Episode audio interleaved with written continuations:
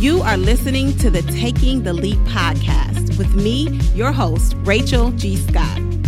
This podcast is dedicated to inspiring you to take bold leaps of faith as we hear the powerful stories of both men and women from different industries and walks of life who obeyed God and took risks in exchange for heaven's rewards.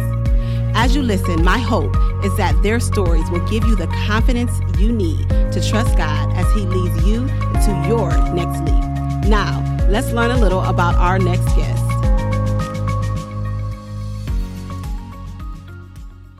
Well, hello, hello. Listen, we are at the end of season six. I cannot believe that. That means this podcast has been going for about a year and some months, which is super exciting.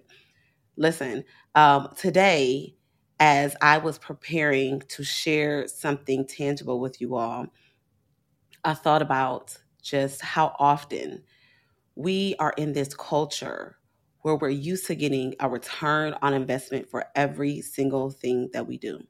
If I invest, I expect a return on my investment. I saw something, I think it was a, a Instagram reel, and no, it was actually on the dry bar.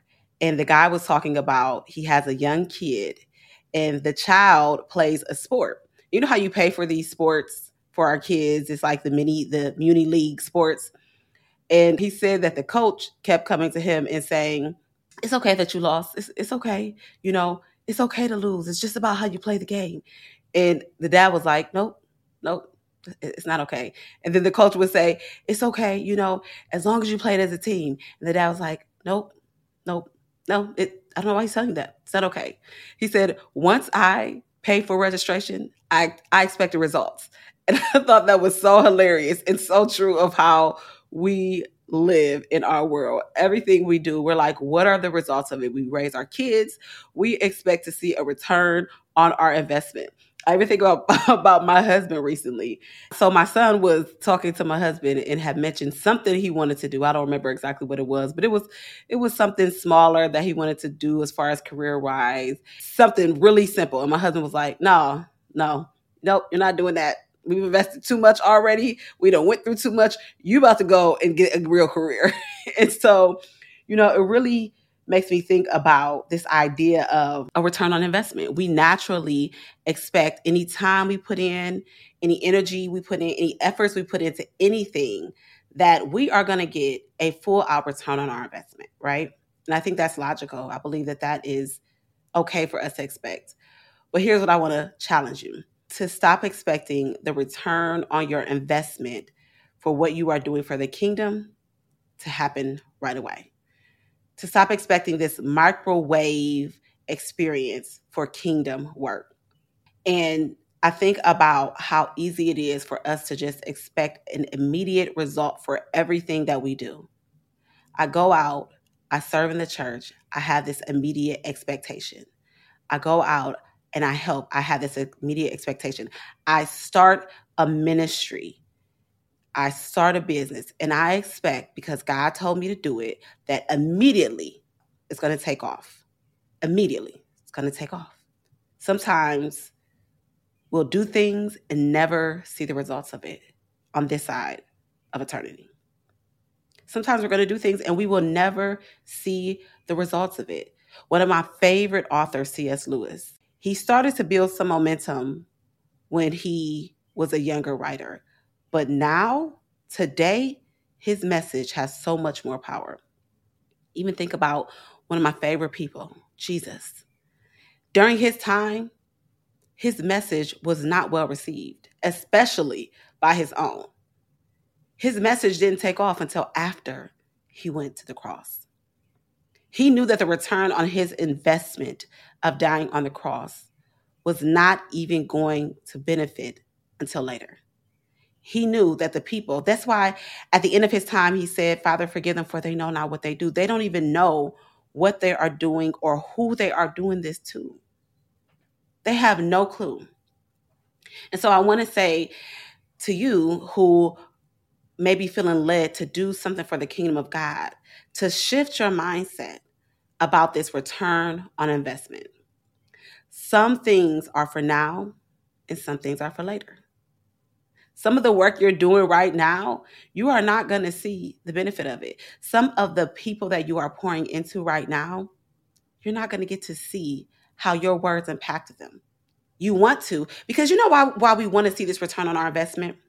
Here's the reason why. Because we really don't want to walk by faith and not by sight. We want to see. We want to see every single thing take place that we feel like we have put our time, our finances, our energies, our efforts. We want to see it happen right now at this very moment. And we're not completely content with the fact that some of our reward for the yeses that we gave will come on the other side of eternity. But when we are doing things for the kingdom, the return on investment shouldn't matter because he is good on his promise to pay. Do you hear me? When we're doing things for the kingdom of God, we should not have to focus on the return on investment because God is good on his promise to pay. He's good on his promissory notes.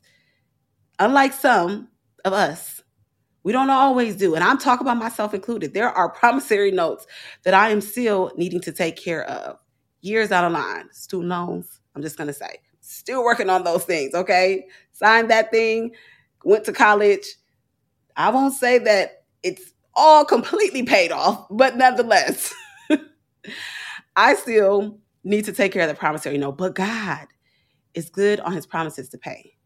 We don't have to worry about that with him. He has proven it time and time and time again that his promises, the word of God says, are yes and amen. What does that mean? That what he promises are is a yes in the spirit and amen meaning that amen means that it is so it is done so we don't have to worry about what is going to be the return on investment that i'm going to get when i do what he tells me to do. And you know this is why god god wants us to be like little children okay? Because when he says i'm going to do x y and z he says yes our kids confidently like if i tell my son yes we can go to the park it's no question. He doesn't he doesn't she said yes it's done. We're going to the park period, point blank. His promises are yes and amen. Here's the other thing when we are doing the king's work, it's the king's timeline. We are working for his kingdom. we are not building our own. I had a friend that said this years ago. Her name was Tisha. And when I heard this, and several other people have said it, but when she said it, it stuck. We are not building our kingdom, we are building God's. And guess what? It is his timeline. He has an appointed time for everything. He is the author of time.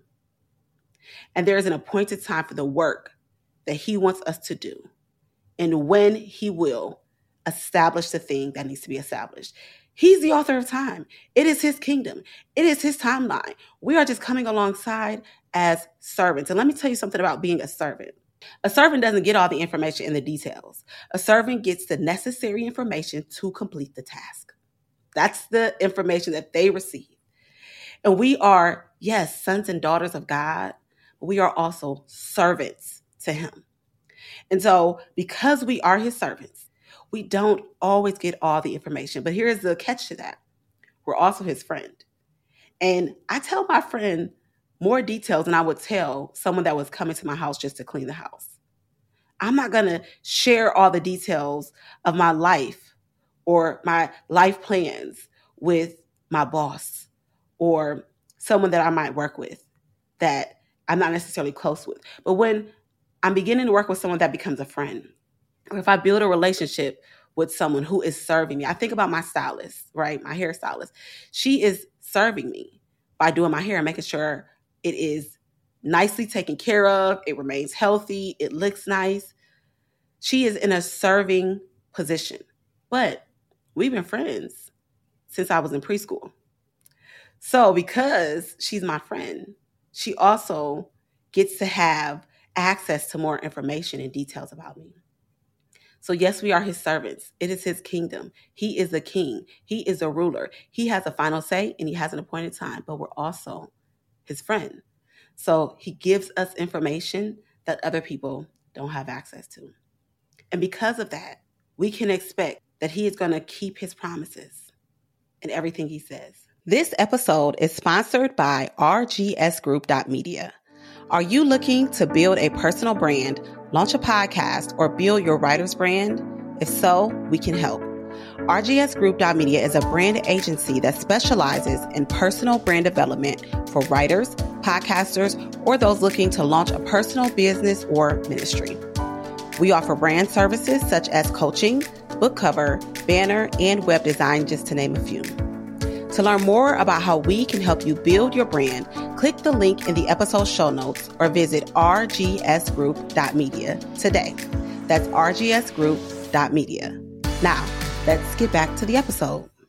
He will return and repay us for everything. That's how, that's the kind of God that we serve.